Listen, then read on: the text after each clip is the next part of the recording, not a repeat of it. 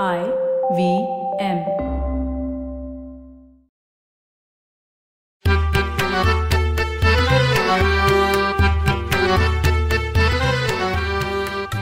नमस्कार मंडळी मी डॉक्टर राजीव. आणि मी माणिक. माणिक दसरा दिवाळीला आपण आपल्या घरादारावर झेंडूच्या फुलांची तोरणं लावतो. हं? दसऱ्याला देखील शस्त्रास्त्रांची पूजा झेंडूच्या फुलांनी करतो. एवढंच काय? दिवाळीला लक्ष्मीपूजन देखील झेंडूच्याच फुलांनी करतो. हो ना. झेंडूच्या फुलांचा तो तरतरीत केशरी रंग गर्द पाकळ्यांनी फेर धरल्यासारखा गोल आकार आणि त्यांचा टवटवीतपणा टिकतो देखील बरेच दिवस. सुवासिक नसतीलही फारशी ही झेंडूची फुलं पण गेंदेदार असतात. मराठी साहित्यात देखील झेंडूची फुलं अशीच टवटवीतपणे सादर केली आचार्य प्र. के. आत्र्यांनी. आपण काव्यशास्त्र विनोद असा एक शब्दप्रयोग नेहमी करत असतो. साहित्य कलेच्या निर्मितीत आणि आस्वादात काव्यशास्त्र विनोद ही तिन्ही अंग महत्वाची आहेत आणि त्यातल्या विनोदाला विसंगती चटकन दिसते. हीच विसंगती नेमकी टिपत आचार्य यात्र्यांच्या झेंडूची फुले या कविता संग्रहाने काव्यसृष्टीतल्याच नव्हे तर सामाजिक जीवनातल्या वास्तवाचं हसत हसत दर्शन घडवलंय. हो. अस्सल काय आणि भेसळ काय? हे झेंडूच्या फुलांनी मराठी रसिक समाजाला दाखवून दिलं. आचार्य अत्रे त्यांच्या विनोद बुद्धीसाठी प्रसिद्ध होतेच. त्यांच्या विनोदाचं उत्तम दर्शन घडतं ते या झेंडूची फुले या कविता संग्रहात. पु ल देशपांड्यांनी झेंडूची फुले या कविता संग्रहाबद्दल बोलताना म्हटलंय की मुळातली एखादी चांगली कविता विनोदासाठी विकृत करणं म्हणजे विडंबन नाही काही. कुठलीही कलाकृती नुसतीच विकृती असून चालत नाही. तिच्यात कलागुण असावेच लागतात. तर कवितेची विडंबन करायला चांगल्या विनोद बुद्धीच्या जोडीला चांगली कवित्व शक्तीही असावी लागते. विसंगतीचं दर्शन आणि विकृती यात फरक आहे. त्यामुळं विडंबन कविता म्हणजे दुसऱ्या एखाद्या कवितेच्या टवाळीवर चालवलेला बिनभांडवली धंदा नाही. एकोणीसशे पंचवीसच्या सुमाराला अत्र्यांच्या विडंबन कविता प्रसिद्ध व्हायला लागल्या. आणि त्यावेळेच्या या तरुण प्रतिभावंताचा हा अवखळपणा लोकांना आवडला बरं का.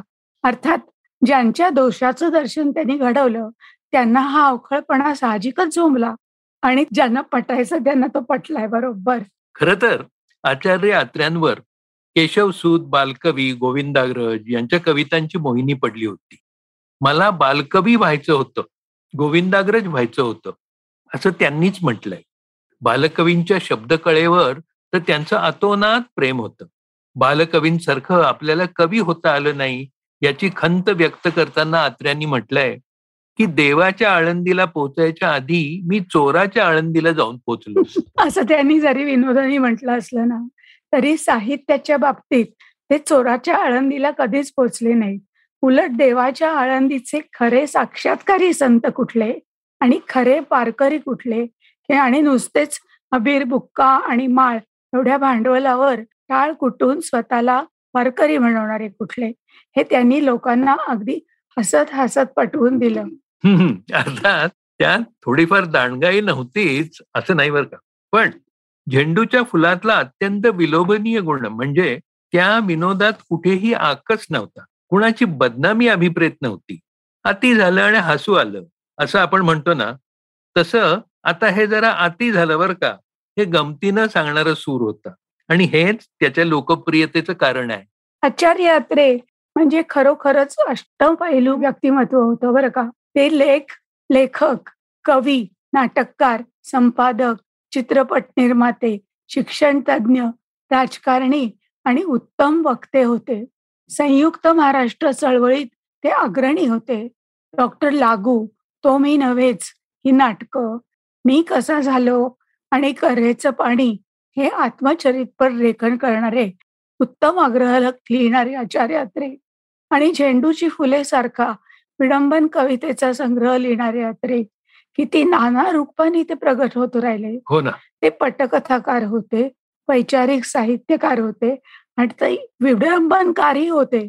बरं का विडंबन काव्य प्रकाराचं म्हणजे विडंबन कवितेचे अत्रे हे कदाचित आद्य प्रवर्तक नसतील देखील.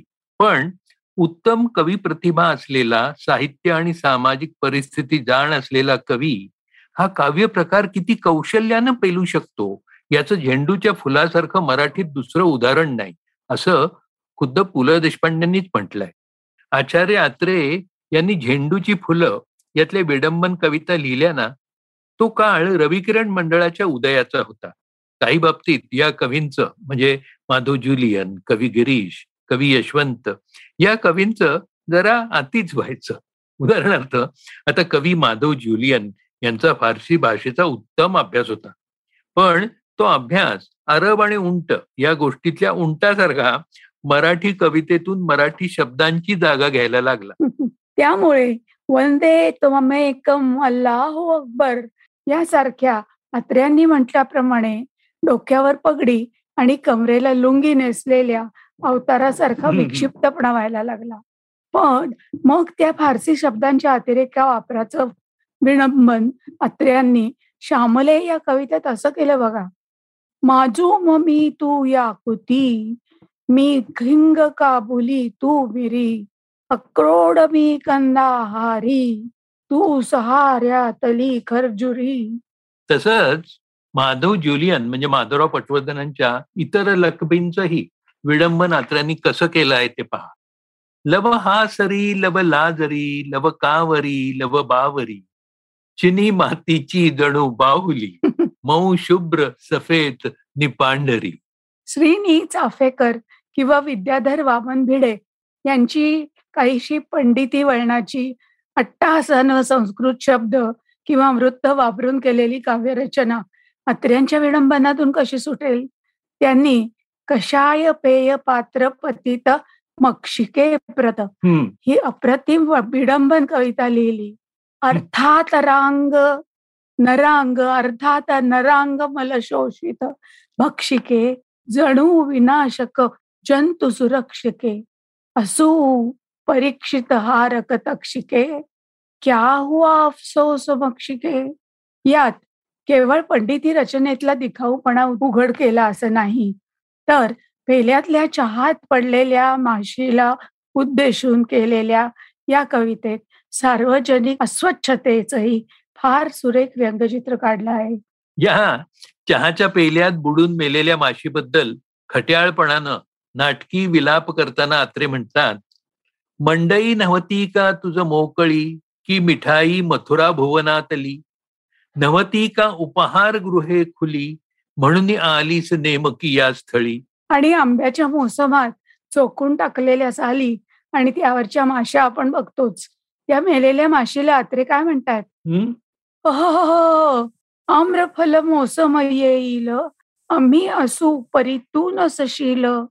फेकू सालटी चोखुनी चोखुनी तुझ विण आता जातील वाळुनी. प्रेमाचं गुलकंद. ही तर धमाल विडंबन कविता आहे. नायक म्हणजे कवी प्रेमाची खूण म्हणून प्रेयसीला रोज एक गुलाबाचं फुल देत राहिलाय. आणि त्या नायकाच्या प्रेमाला त्यानं दिलेल्या गुलाबाच्या फुलांना तिनं कसा प्रतिसाद दिलाय ते ऐका. पहा मी यात टाकले तुमचे ते गेंद आणि बनवला तुमच्यासाठी इतुका गुलकंद. वर कवी वाचकाला सांगतोय. तोंड आंबले असेल ज्यांचे प्रेम निराशेने प्रेमाचा गुलकंद तयानी चाखून हा बघणे. बर का? आम्ही कोण? परिटास कादरखा कवी आणि चोर श्यामला या कविता देखील खूप मनोरंजन करणारे आहेत. राजहंस माझा निजला या कवितेचं चिंचेवर चंदू चढला हे विडंबन किंवा केशवसुतांच्या आम्ही कोण म्हणून काय पुसता या कवितेचं हे विडंबन. आम्हाला सगळा गतप्रभ झणी होतील साप्ताहिके. आम्हाच बगळा खलास होतील ना मासिके केशवसुतांच्या या कवितेचं वर्णन आपण पाहिलं नाही. तसंच पाखरा कधी येशील परतून? याचं विडंबन फारच मस्त आहे बा परिटा येशील कधी परतून? या कवितेत परटाचं उशिरा कपडे आणणं एखादा कपडा गहाळ करणं कपडे फाडणं इत्यादी करामतींचे अगदी मस्त मस्त वर्णन आहे. खऱ्या काव्यमयतेची शब्दांच्या जिवंत सामर्थ्याची भाषेच्या वापरातल्या नेमकेपणाची अत्र्यांना अतिशय चांगली जाण होती. त्यामुळेच ते नकली भारदस्तपणा आणि शब्दांची कुतरहोड पाहून व्यथित झाले आणि त्यातून या विडंबन कवितांचा जन्म झाला. म्हणून विडंबनाचा मुख्य रोख कवीवर आहे. पण झेंडूच्या फुलात आत्र्यांनी मनाचे श्लोक लिहिले आहेत ती मात्र समर्थ रामदासांची चेष्टा अजिबात नाही बरं का? या मनाच्या श्लोकात आधुनिक जगात कसं जगावं याचा मोठा साळसूतपणाचा आणून उपदेश करताना आत्र्यांनी प्रत्येक श्लोकामध्ये सामाजिक दंभ आणि इतर अपप्रवृत्तींकडे गमतीनं लक्ष वेधलंय. मना सज्जनाचार फक्त. तुला वावयाचे असे देशभक्त. तरी सांगतो शेवटी युक्ती सोपी. खिशा माझी ठेवी सदा गांधी टोपी. हम्म.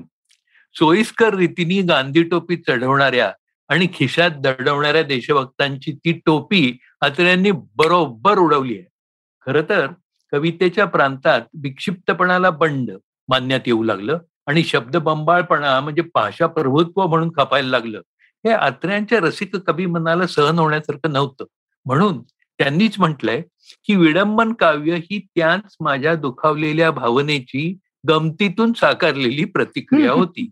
आपण इतक्या वेळ झेंडूच्या फुलांबद्दल बोलतो आहोत. ती झेंडूची फुलं आचार्य यात्रांनी कवी केशव कुमार या टोपण नावानं लिहिली आहेत बरं का?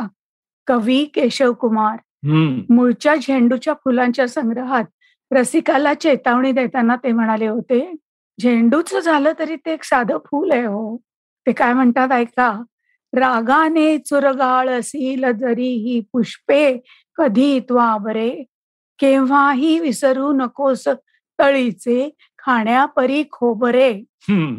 परिहास विजाल पितम सखे अशा मित्रत्वाच्या भावनेनं झालेल्या या विडंबन काव्यातलं तळीचं खोबरं रुचकर होतं. म्हणूनच या गीतांना कुशलतेने केलेली विडंबन म्हणून लोकांनी प्रचंड दाद दिली. आणि आजही झेंडूची फुले हा संग्रह उघडून त्यातली कविता वाचायला सुरुवात केली की जवळजवळ शंभर वर्षापूर्वी फुललेल्या त्या झेंडूच्या फुलातला ताजेपणा टिकून राहिलेलाच दिसतो हो ना? हम्म. आज इथेच थांबूया का? पुन्हा भेटूच मराठी खिडकीतून. मराठी खिडकीतून. तुम्हाला मराठी खिडकीतून हा आमचा पॉडकास्ट आवडला असेल तर तुम्ही आम्हाला जरूर फेसबुकवर सांगा आणि तुमच्या नातेवाईकांना मित्रमंडळींनाही जरूर ऐकायला सांगा. सांगाल ना? पुन्हा भेटूया मंगळवारी मराठी खिडकीतून फक्त आय व्ही एम पॉडकास्टवर